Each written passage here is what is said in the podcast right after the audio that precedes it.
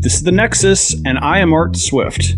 On the show, I'm joined by Brent Giannotta, a writer and former analyst for the CIA who draws a thought provoking parallel between ISIS and the QAnon movement and those who stormed Capitol Hill on January 6th.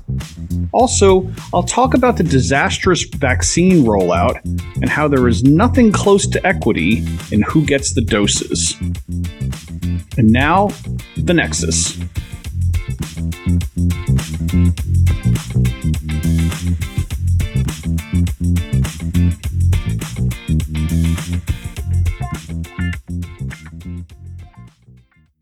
Brent Giannotta is a writer, media commentator, and journalist based in Los Angeles who also was a counterterrorism analyst at the Central Intelligence Agency from 2010 to 2015. One of the many problem spots he worked on regarded the Islamic State, or commonly known as ISIS. This week, he published an op ed in the LA Times titled, What I Learned About Islamic State Applies to QAnon Too. It's an intriguing, thoughtful piece that shows our preconceived notions about QAnon might not be accurate. Brent Giannotta, welcome to the Nexus. Hey, thanks, Art. It's great to be here. It's been seven weeks since the Capitol riots happened, and as a DC area resident, it was jarring, if not a traumatic experience for me to say the least. Obviously, one of the groups fueling the riot or insurrection was QAnon. What can you tell me about them as a group, especially for people who have heard the term but may not know much about them? Yeah. So QAnon is a conspiracy theory but that is very much an understatement. It's an extremely convoluted and complex conspiracy theory.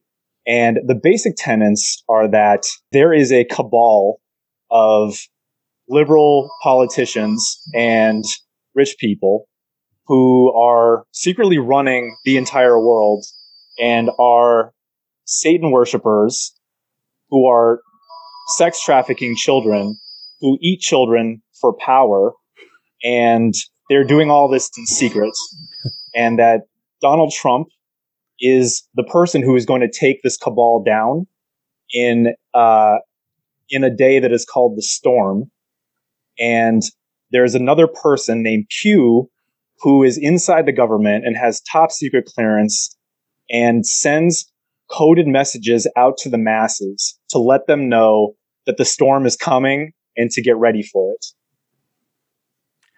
Wow. I, I, don't know how anyone could not hear that description and not say wow or not just be like, kind of floored by that. I mean, it's, it's, I, I, in the, me in the reality based world, I, I can't hear that without almost wanting to burst out laughing. Um, how, how does anyone believe in this stuff?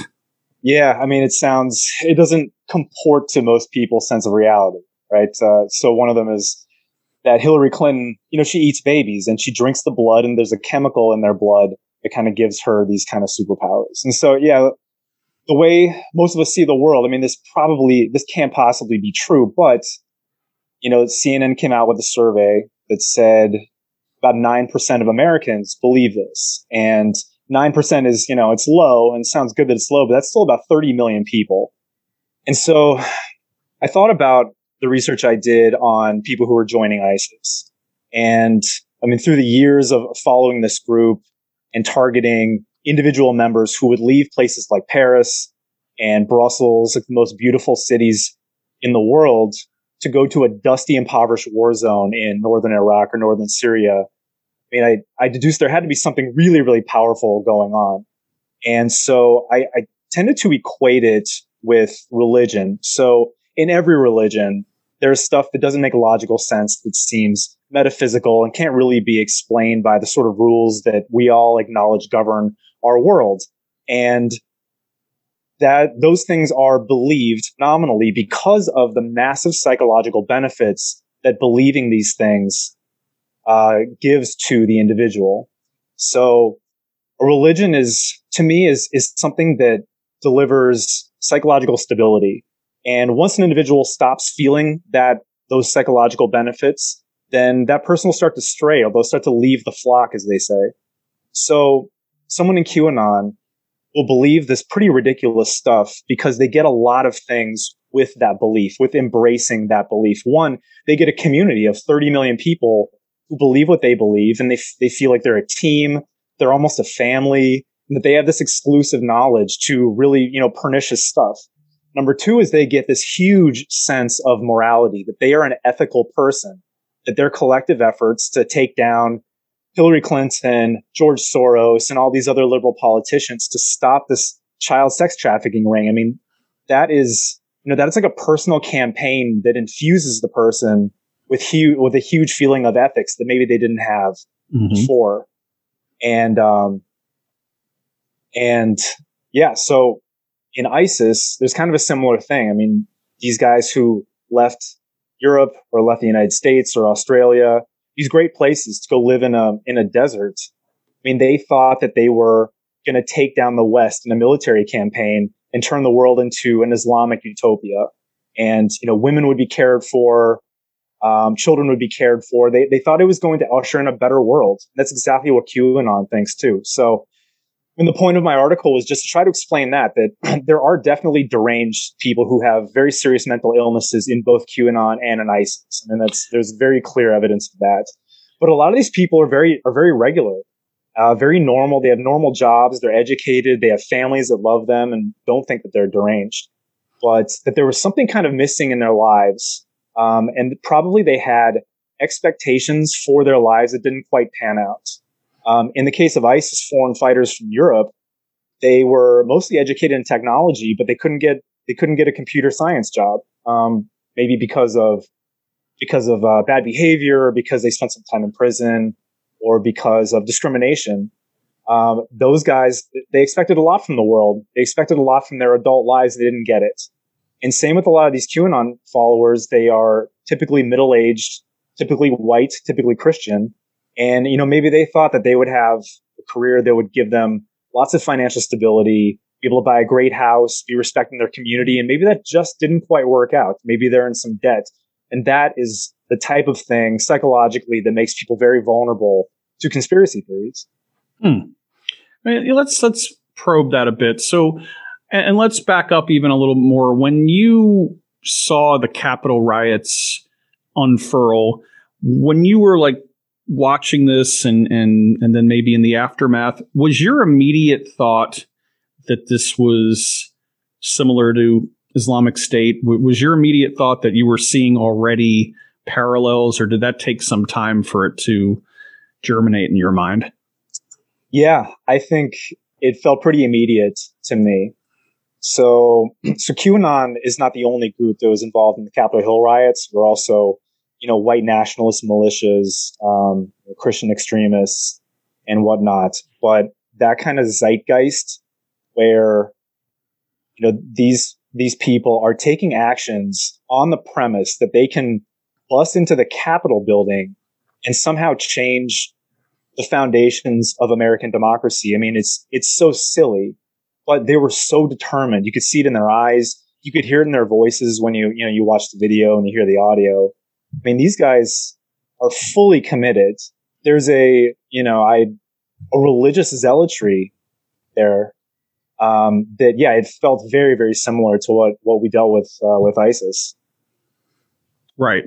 And so when you started to work on this piece, you noticed that there were parallels and such. And that kind of brings us back to the work you did at the CIA. So, you know, one thing that's um, fascinating to me is I've done a couple of podcasts now about the CIA, and um, two weeks ago I interviewed Jack Devine, who was once the director of operations there.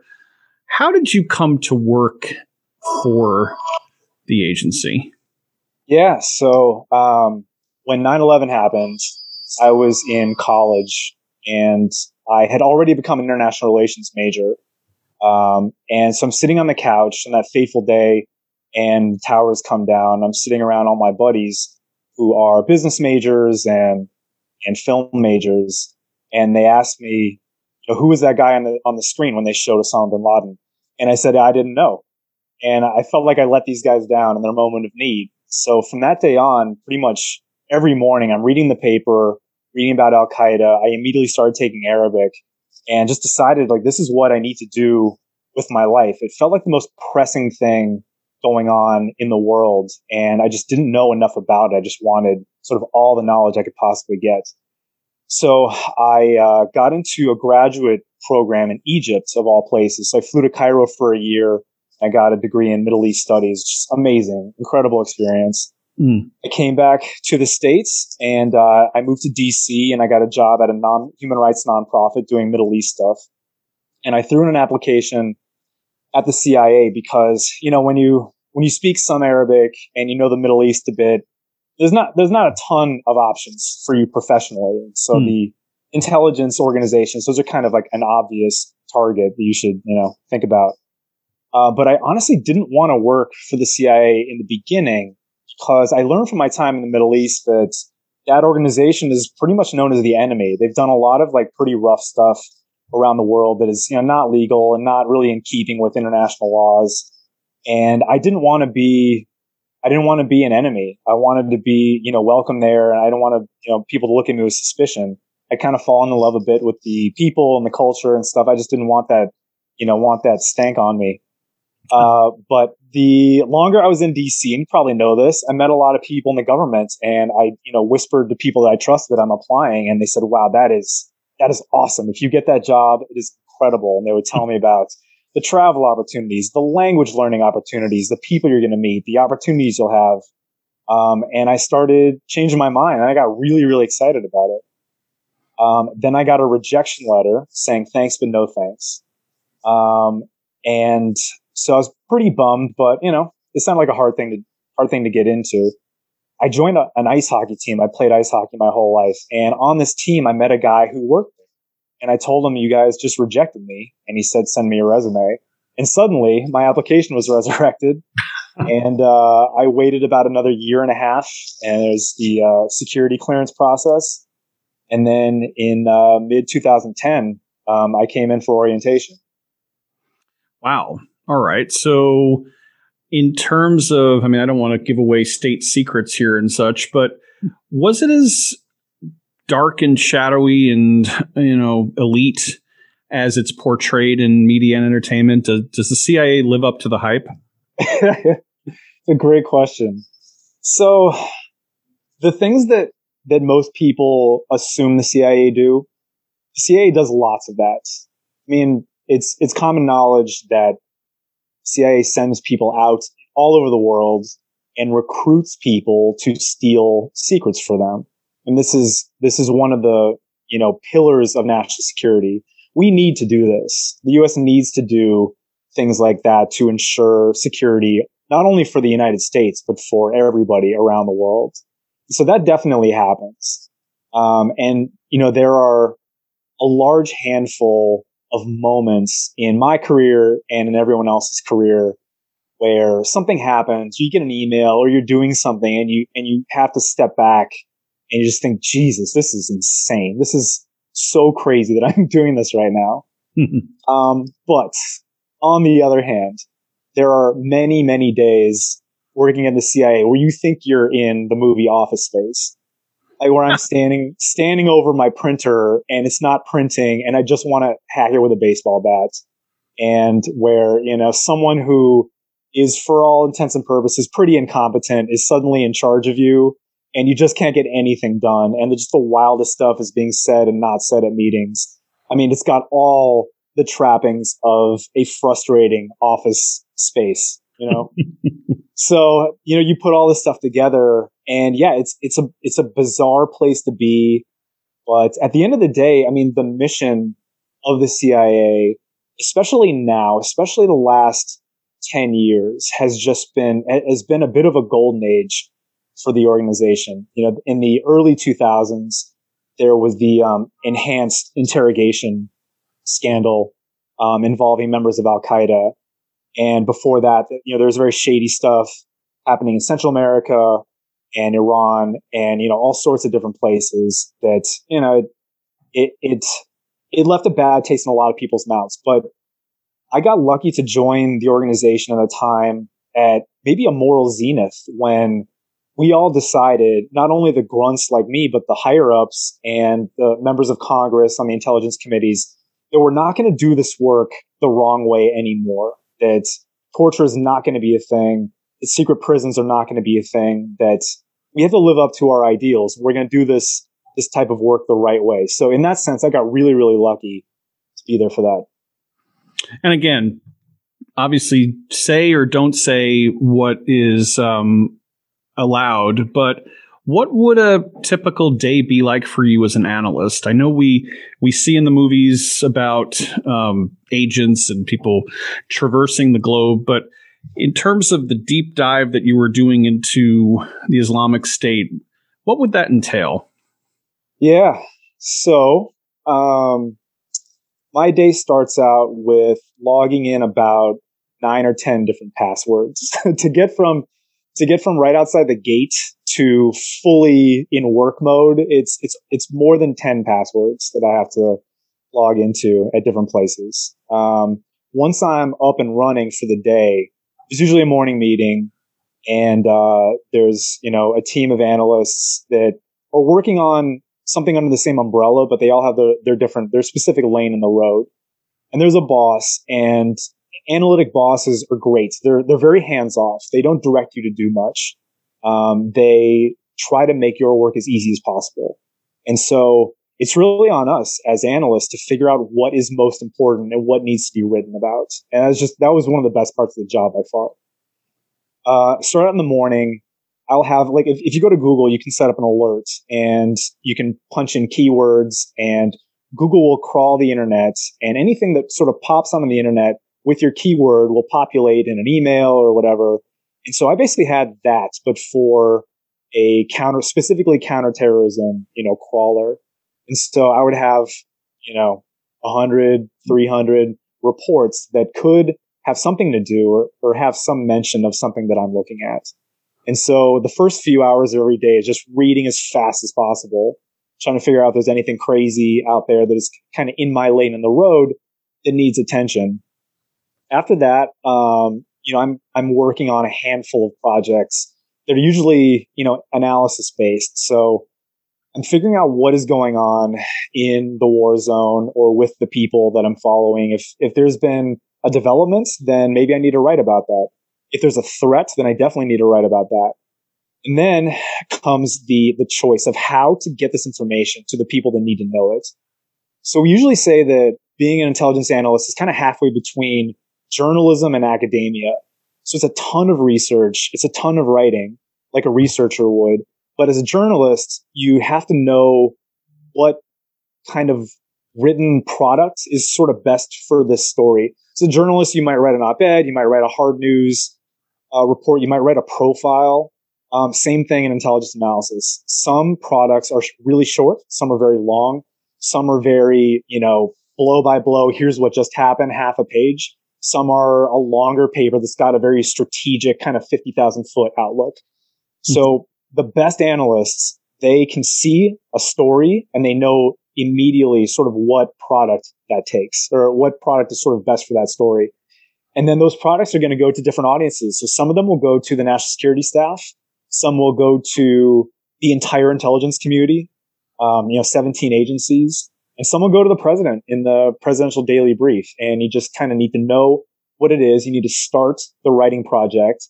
You should pull in five or six or seven other people you really respect and get their buy-in on this. Like have them, have them point out, you know, what you're missing or if it doesn't flow right or if you're saying this in too many words or if you don't need the sentence at all or if maybe you're thinking about this a different, you're not thinking about this the right way or you even missed a report. Maybe somebody, you know, sitting in Berlin, they know something that you don't know.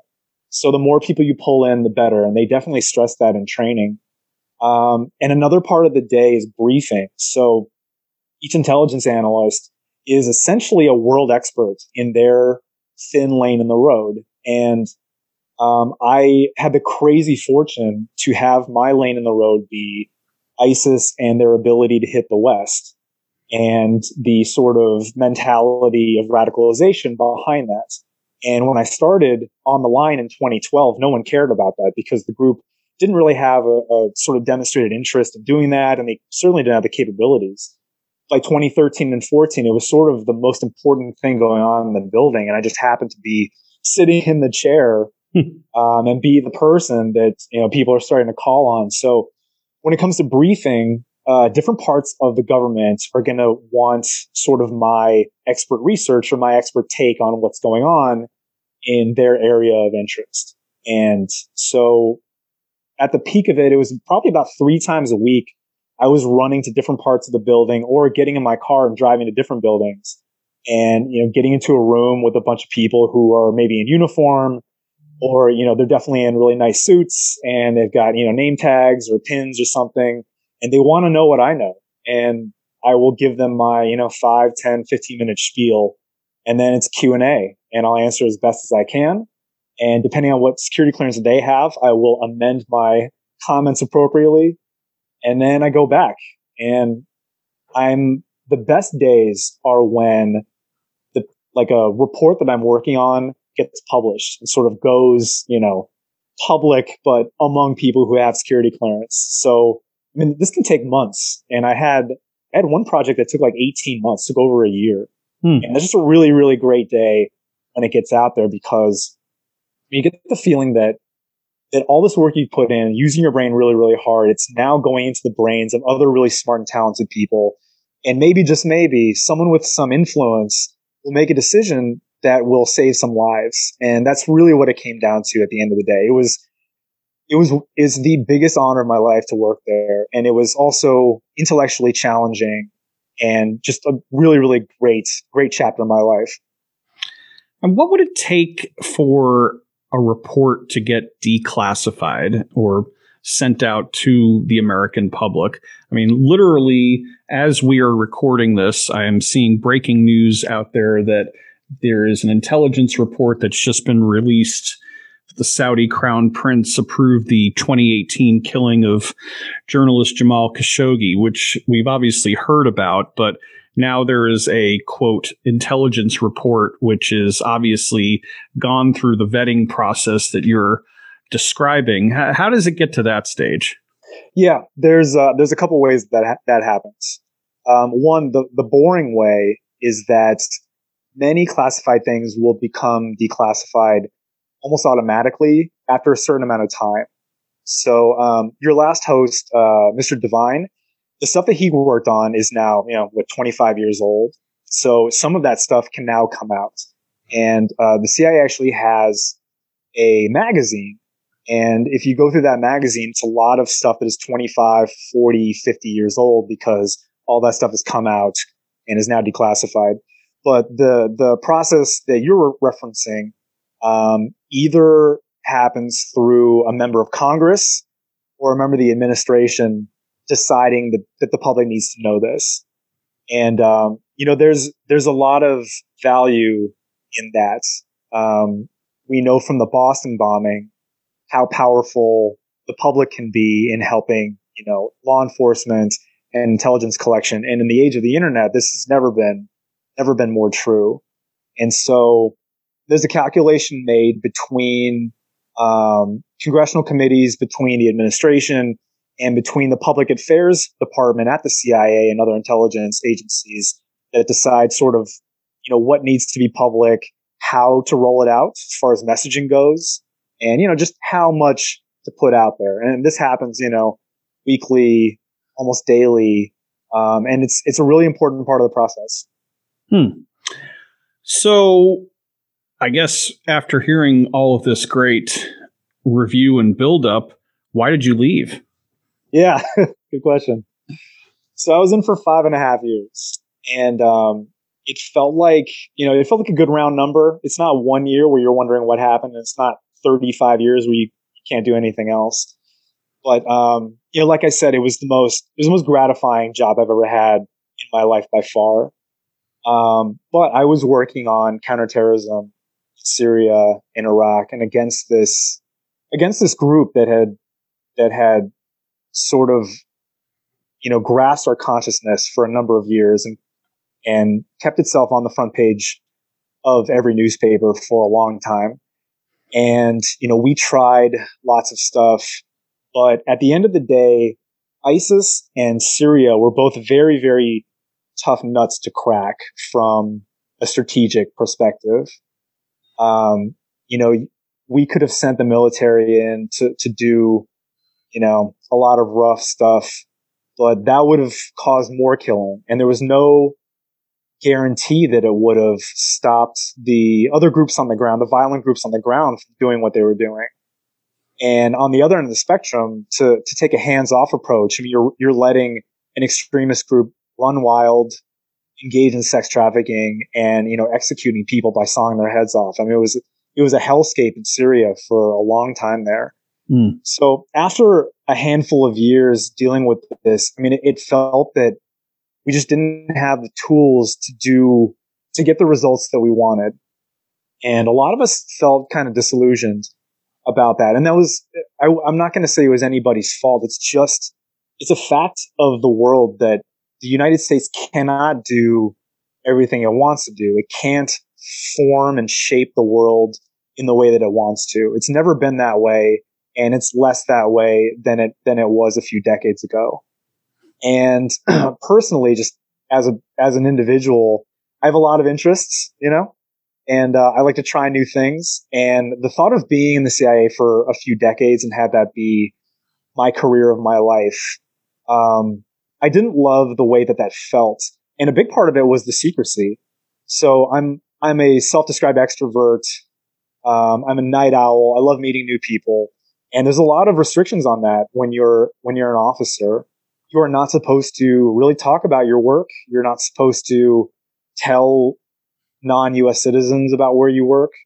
So in a, in a way, you're starting off a lot of relationships based on a lie. And I don't know, it just, it doesn't feel good it, it kind of rubbed me. It, it's it wore on me as the years went on, and I didn't love the feeling sort of being like that for the rest of my life.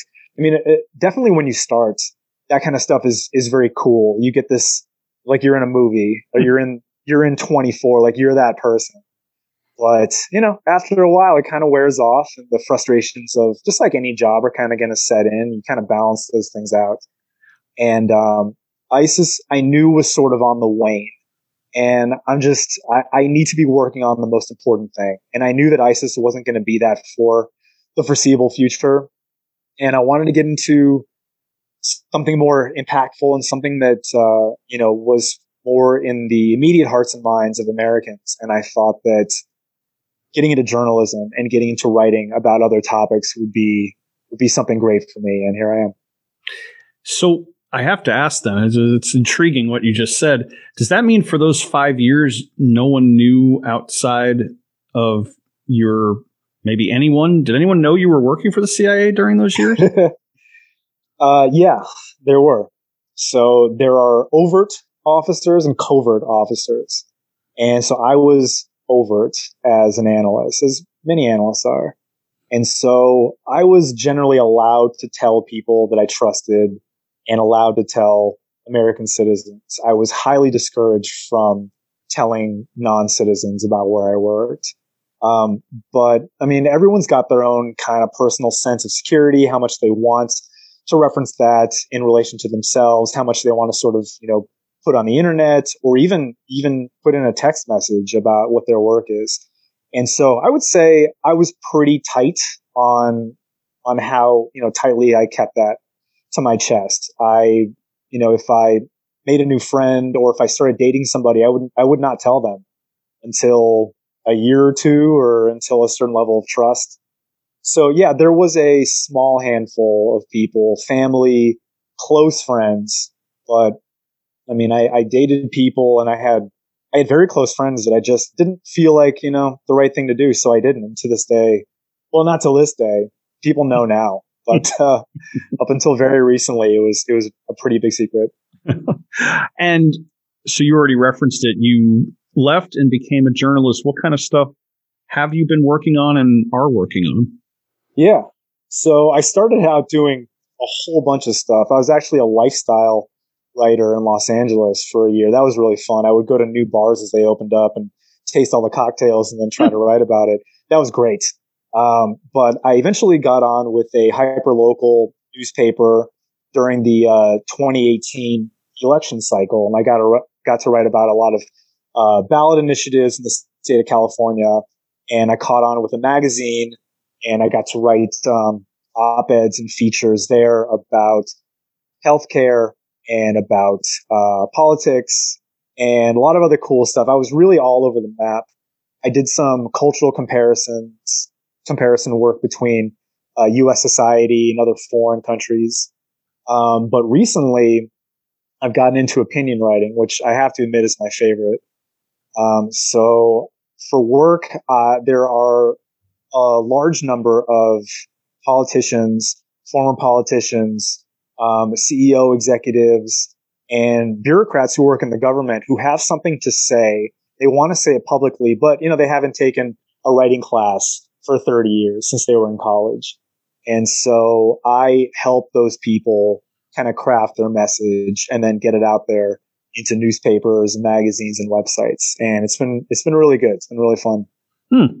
Yeah, that is rewarding. And and of course, now you have an op-ed this week in the LA Times, and let's let's bring it full circle with that. So obviously, this the piece which I recommend everyone to read shows the parallels between the Islamic State and QAnon, and certainly um, on its face, that's got to scare people because if you're in QAnon, you probably don't want to be compared to ISIS for one thing. Um, and if you're not, you're probably frightened at the idea that there is something as potent and um, evil. I mean, I, I would think it, I, I don't use that word often, but I would think ISIS was evil, especially with all the videos that we saw of beheadings and such. Yep. Um, but yet, you also say in the piece, and you've said in this this interview that uh, QAnon often comes across as normal, respectable people. So, how do people square that if they see uh, the folks in ISIS who are, you know, holding someone tied up and beheading them with someone who is allegedly normal in QAnon? Yeah, oh, that's a great question. So, I will go out on a limb and say that the people actually doing the beheadings in ISIS those were not the normal everyday members. Those were the one, those were the super zealots, right? And you might say that every group has super zealots and QAnon is no exception. So we might say that the super zealots in QAnon were the ones that broke into the Capitol and, you know, tried to, you know, were banging on Nancy Pelosi's door. But there's, there's a pretty big universe of other QAnon adherents that are just sitting at home trying to, you know, decode, decode the Q drops where their messages, you know, sent out on the 8chan website where people try to kind of decode them. And, you know, if enough of the words in the message, you know, start with a certain letter that is the eighth letter of the alphabet, that, you know, that is part of the code that's trying to convey information to all the Q adherents about something major that's going to happen, you know, over the, in the course of, you know, United States history. So there are, you know, those people, they have a psychological need that this QAnon thing, phenomenon is filling. And otherwise, they seem like perfectly normal people. They've got normal jobs. They're lawyers. They're real estate agents. They're teachers. They're, they're firefighters. They're police officers. They're army veterans. Um, but it, so my article, I say that um, these people need to have an openness to metaphysical belief where you know things that cannot be explained through logic are present and active in our world. Um, they uh, generally have a penchant toward responding with a modicum of anger when they when they see something new that kind of frustrates them. Um, and they've got a sort of grievance. They have they have expectations about their life, either conscious or subconscious, that kind of weren't attained, that weren't fulfilled. And so th- these three things, you're not going to know that a person has these just by sort of chatting with them in the supermarket. That people can seem extremely normal and even delightful, pleasant, smart, respectable people. They just have this very unique cocktail of characteristics that are also, you know, time sensitive. Like a year ago, maybe these people would have, you know, not dove into QAnon. Uh, but it just so happens this year we're all locked up in our homes. and we're all on the internet way longer and way more than we were before.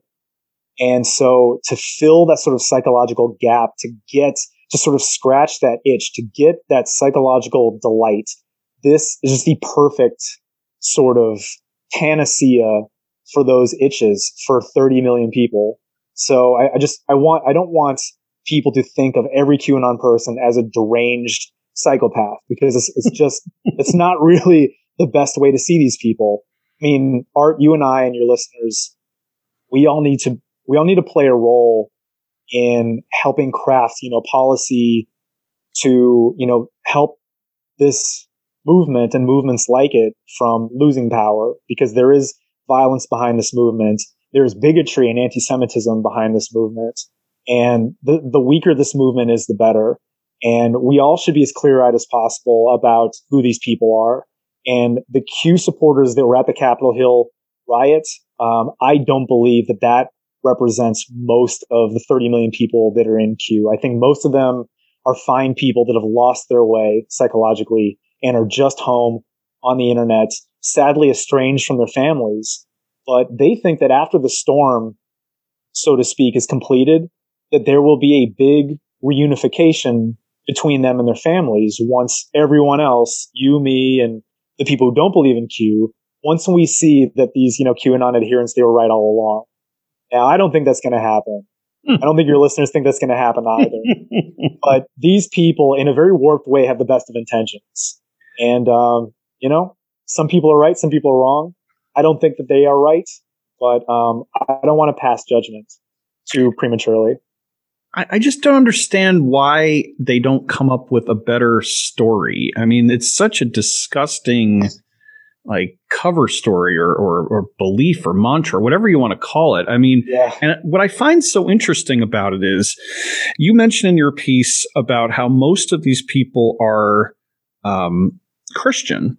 And, you know, obviously Christianity is a very, very broad spectrum. And, you know, there are evangelicals, there are Catholics and mainline Protestants and all the like. Um, why can't these folks just be sort of content with their evangelical Christianity? Yeah, that's a great question. So, um, you said in your last episode during your takeaway, uh, you you you equated you know cults and religions. Yeah, and I thought you you did that very eloquently. And there are of course a lot of parallels there. And um, there is so specifically in evangelical Christianity, there's a lot of support for President Trump, for the now former President Trump, who is a philanderer. He is a cheat. He is a fraudster. He is categorically an immoral person. Yet the evangelicals have sort of gotten behind him. That's really mystified a lot of people. And it's, it's my contention that in the subconscious of a lot of evangelicals, they feel shame and guilt about this.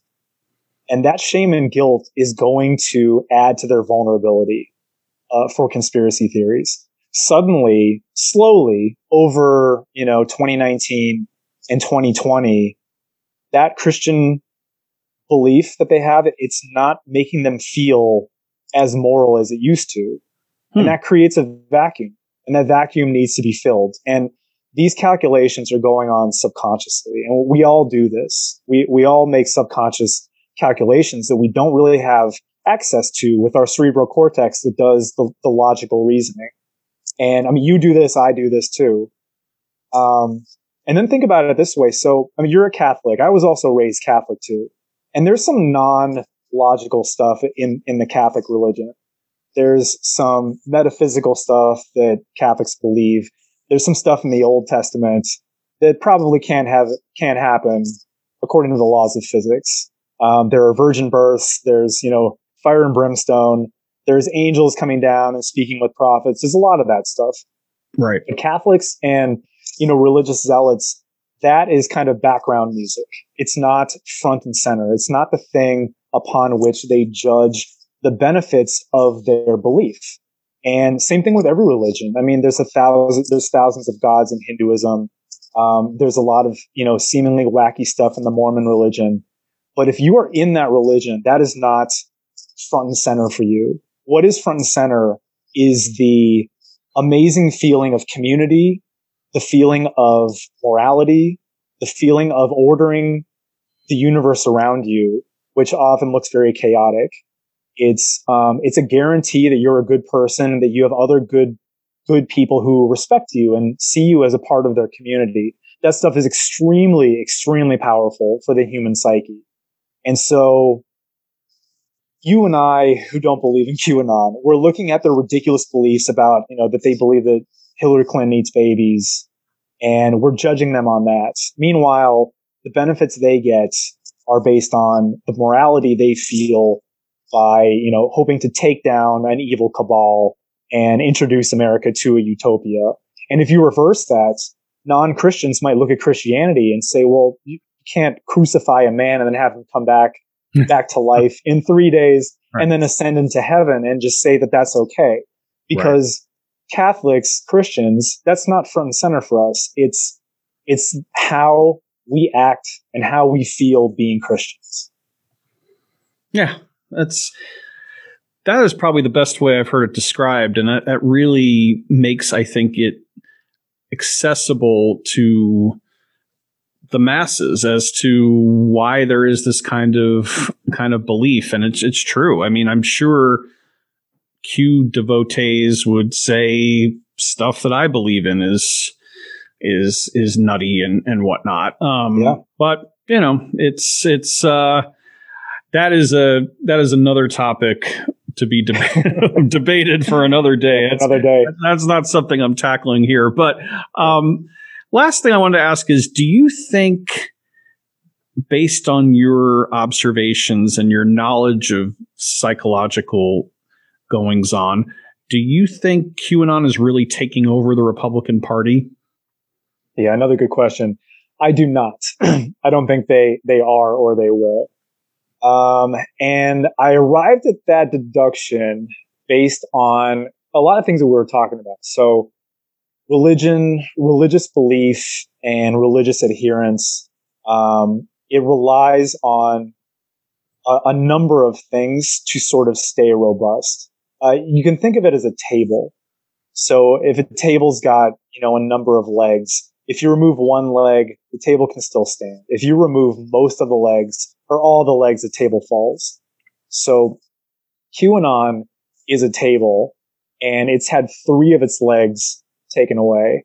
Uh, one of them is that their leader, Trump, is not president anymore. right. And so a big part of Trumpism is his power, is his, you know, wielding power um, no matter what anyone else does or thinks about it. And so that is going to delete and nullify a lot of the pride and strength that QAnon believers sort of were infused with um, as a virtue of their belief. The second thing that's been taken away is that a, lot of its QAnon's main predictions have not become true. So now that in- introduces doubt. It introduces a feeling of silliness, frankly. and, uh, you know, CNN's actually done a lot of great interviews the last few days of people who've lost their their family members of QAnon and people who've left QAnon, and a lot of them are saying exactly this. They're like, too many of the predictions just weren't coming true, and uh, I can't I can't get into this anymore. And the third thing is that they're losing their sense of community because the major social media platforms, Twitter and Facebook, etc., are, are banning uh, anything related to QAnon. And we all know from what we know about religion is that the community that comes along with religion is one of the most powerful things um, connected to religious belief. So now you've got these three legs of the table that, and this table is, I think, is very wobbly. And you know, the the, the hardcore guys and gals, they're going to you know switch to 8chan. They're going to switch to the dark web and other websites that we don't even know about yet but a lot of them won't. A lot of them don't know the internet that well, and they will see it as too much of a labor um, for the benefit. And a lot of people are going to fall off. In regards to the GOP that you brought up, um, I think that Trumpism, Trumpism is a lot of things. It's not just one thing. And many of the factors uh, that uphold Trumpism are going to fizzle away because they're not seen as beneficial. But a handful of things that are beneficial are going to stay. And I think um, from behavior that we've seen from Marjorie Taylor Greene, who is famously, you know, our resident QAnon believer in Congress, um, I think she will probably remain on an island as a QAnon person. But her behavior and her attitude of sort of sort of being a, a walking middle finger to anything that she kind of sniffs out as being liberal or something she doesn't like.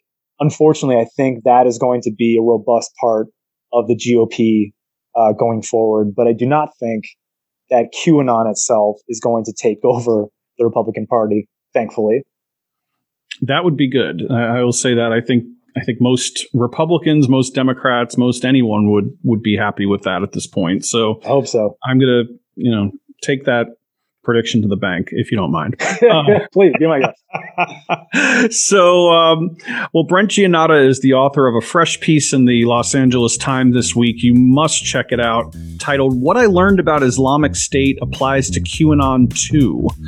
Brent, thank you very much for joining me in the Nexus. Art, thanks for having me. It was great. We will be right back. As we approach the one year anniversary when the global pandemic was declared, what kind of shape are we in? In the United States, we passed the 500,000 deaths mark, and as followers of this podcast know, my father was one of those who passed away because of the coronavirus. We've come a long way from thinking we would be locked down for three weeks and then back to normal. It has been a bizarre, dispiriting, truly saddening time in our lives, even if you didn't lose someone or get sick yourself.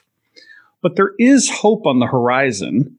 After bashing President Trump for his disastrous response to COVID 19, I give credit where it is due for Operation Warp Speed. This was the program that cut the red tape for approving vaccines, which usually take years. The program captured the spirit of World War II innovation when necessity was the mother of invention. Trump deserves credit for allowing the vaccines to come to market rapidly. Yet his initial rollout of the vaccines was marred by all sorts of logistical problems that I cannot begin to understand. I've concluded that the vaccine distribution is like the Electoral College 50 states all doing different things. Is there a steady supply in Washington, D.C.? Well, don't expect the same in Virginia. Just because there are doses in New York, then that don't mean you'll find them in Jersey. Don't get me started on what qualifies as essential workers. Does being a staff member at a university qualify you as essential to receiving this vaccine? Apparently it does, as I know a couple, both about 22 years old, who work at colleges and were among the first to get vaccinated. Yet even that was more legitimate than the unpleasant phenomenon I see of people jumping the line by being at the right place and right time and getting vaccinated. What do I mean by this? I've lost count of people posting photos on social media usually Facebook or Instagram, of receiving the vaccine. In the comments, people will inevitably ask, How'd you get it? And they will respond something like, I knew a pharmacist who had extra doses, or I happened to be walking by a pharmacy and they were about to close and offered me the vaccine, so I couldn't say no. Or, my spouse got vaccinated and the clinic opened it up to spouses and partners. Yay! Invariably, all these people I'm talking about are healthy, young, and with no pre existing conditions. And then you have the story of my mother in New Jersey who turned 78 this week and lamented to me on her birthday that she couldn't find the vaccine anywhere. Mom registered on New Jersey's portal and with local pharmacies like CVS and Rite Aid, along with the local hospital. The frustration in her voice was palpable, and then I contrasted it with those who gleefully game the system to get dosed. She's 78, they're 28. Shouldn't the system be bending over backwards to make sure if there are extra doses, they call someone like her? I don't blame the people who have gotten the vaccine before those more deserving. If there is one thing the pandemic has taught me is that everyone is out for themselves and there is no such thing as a social compact. If someone can get the vaccine, why not? And when you think about it, that pharmacy who gives away a spare unused dose before closing time should make the extra effort to call an elderly person or someone with pre existing conditions. Vaccines should not be wasted, of course, but it's the cockeyed system we have that needs fixing. One other note I would like to announce I am now going to be publishing on the Substack platform. You can go to artswift.substack.com to see a brand new newsletter from me, also named The Nexus. I will be cross promoting episodes like this one, but mainly offer longer written pieces on topics that interest me politics, news, current affairs, music, movies, and sports. If you like my writing style and commentary, please sign up for my Substack newsletter. That's artswift.substack.com. It's free, and I promise not to spam you with too many posts. You'll be glad you did. And that's our show. The Nexus is recorded in Washington and is produced by Colin Martin. If you like this podcast, please feel free to share it far and wide. Leave us a review as well. We will see you next time, and be well.